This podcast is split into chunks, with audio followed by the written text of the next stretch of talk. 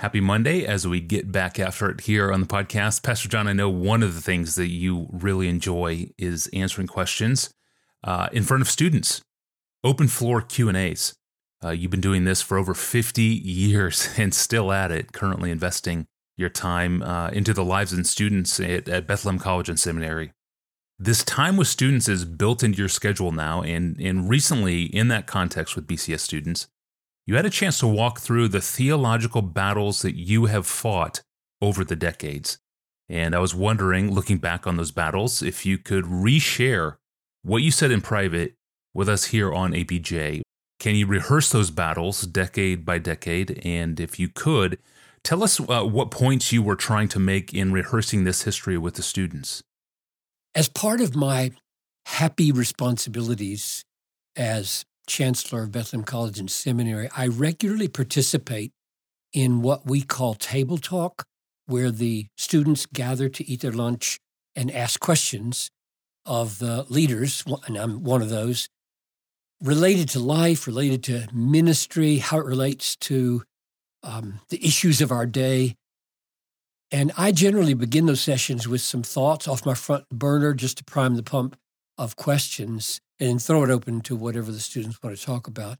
So a few weeks ago, I tried to to make this point in my introductory comments. I said something like, um, "Since the issues that you will be facing, looking at the students, uh, that you'll be facing in 10, 20, 30, 40, 50 years from now, you'll be my age in 50 years since those issues that you'll be facing are utterly unpredictable and in some cases unimaginable, your best preparation right now in your teens and 20s and 30s is to gain the spiritual and intellectual abilities to interpret God's never changing word in Scripture according to its true God intended meaning which will never leave you speechless. Hmm.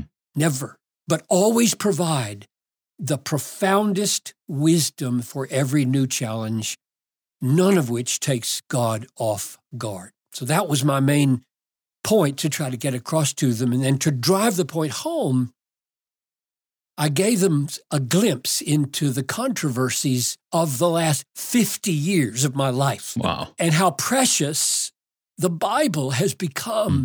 as an absolutely sure compass for staying the course of truth and wisdom, and as an anchor to keep me from being driven about by every wind of doctrine, mm. and as a treasure chest of holy joy that satisfies so deeply that I'm not sucked in to the seductive pleasures that on the surface change from era to era. They don't really change, but they the form changes. So here's part of the glimpse that I gave them into my 50 year history of dealing with unexpected issues.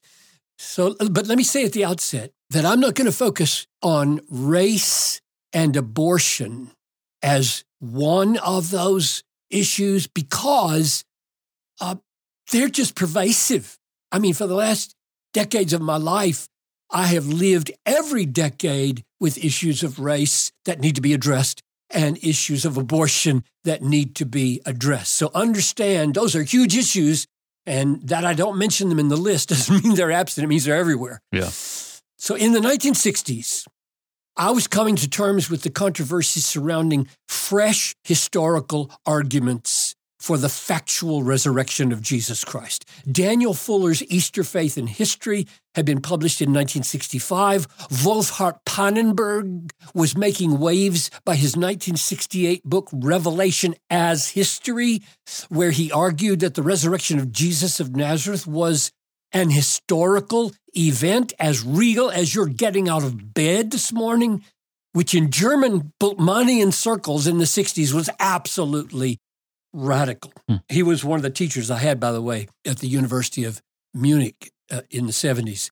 Hand in glove with the controversy was, was the whole issue of the modern methodology of critical biblical scholarship.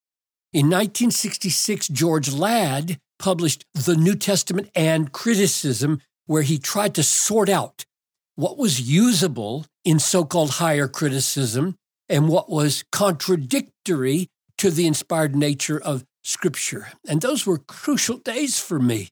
Crucial, like crux, like cr- crossroads. Hmm. And how I thank God in the ways I could have gone that He held on to me for His glory and for His, his word. Then came the 1970s and three huge issues. In 1970, Hal Lindsey published The Late Great Planet Earth. By 1999, that book had sold 35 million copies. Wow. In it, he virtually predicted the second coming by 1988. I don't know how that book stays in print unless they uh, adjusted it. And he popularized the pre tribulational rapture view of the second coming and I wrote a paper in response to this, and it became very personal because my father and I locked horns over this, and there's nobody I loved more than my father, and I didn't want to alienate him, and we, we got along pretty well, although that book brought a lot of stuff to the fore. Mm. 1975, Paul Jewett published Man as Male and Female, in which he said that when Paul instructed only men to teach and have authority in the church, he simply made a mistake. Mm. Paul just made a mistake wow. and allowed his rabbinical background to silence his radical Christian newness. And from then on to this very day, I knew that's an issue I'll never be able to get away mm-hmm. from because of there's more critical things going on there, more reasons to be concerned than just one.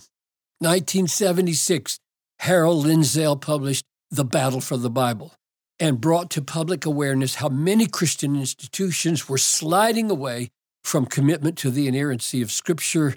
In 1978, the International Council on Biblical Inerrancy produced the Chicago Statement on Inerrancy, and I wrote a review of Lindsell's book, and I'm very happy with what happened in Chicago, and I'm happy to sign on to the Chicago Statement on Inerrancy.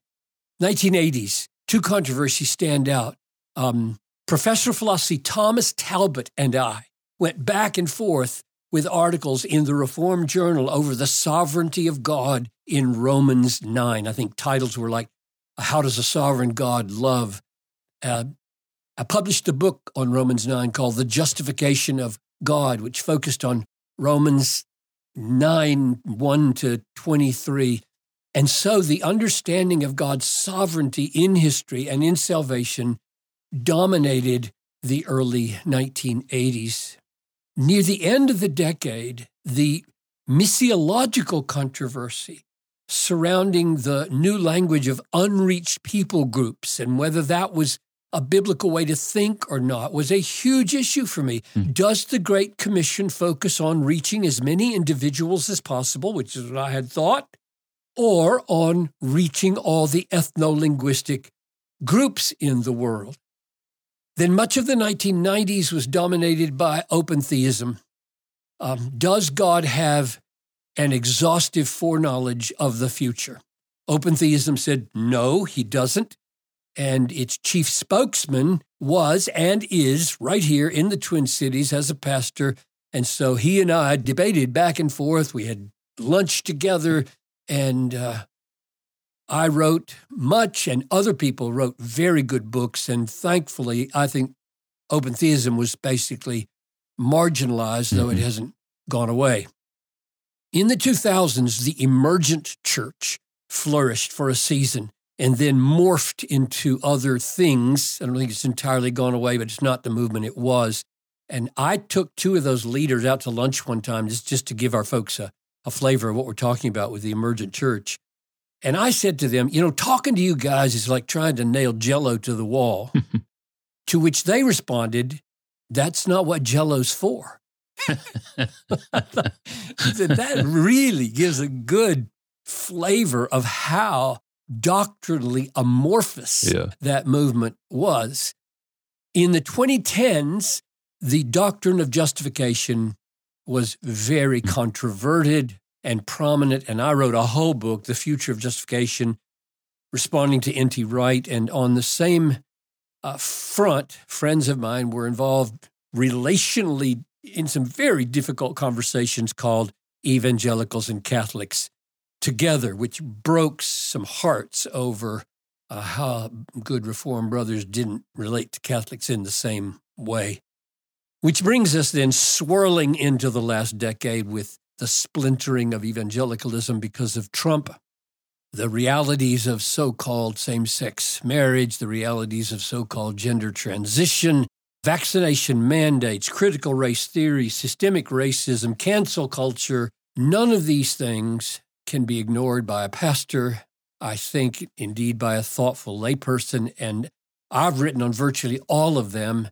But the point for that table talk, and maybe for, for this moment in Ask Pastor John, is if you live long enough, you will be confronted by issues and controversies that are so many and so diverse and sometimes so complex that you cannot possibly predict or specifically prepare for them. Mm-hmm. The best way for our students and our listeners to APJ to prepare for faithful, obedient, fruitful ministry in the next 50 years is to know your Bible deeply, thoroughly, confidently, joyfully. Other studies are important, absolutely important. This study of the Bible is essential. If you have gone deep with God by means of a rigorous and accurate understanding of His Word, you'll always be relevant hmm. and you will never be speechless.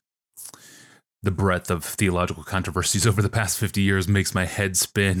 Thank you, Pastor John for that uh, rundown. And I, I really can't hear this episode without thinking of your own theological development, Pastor John, yeah. and how you how you arrived at your convictions that you're at now about knowing the Bible deeply. And it comes from a precious text in Psalm 119, Psalm 119, verses 97 to 100. Uh, that text played a huge role in your own theological development while you were in, in Germany. Specifically, we talked about that season in APJ 1713 uh, in an episode titled John Piper's Ministry in One Bible Text, looking at that one text, Psalm 119, verses 97 to 100.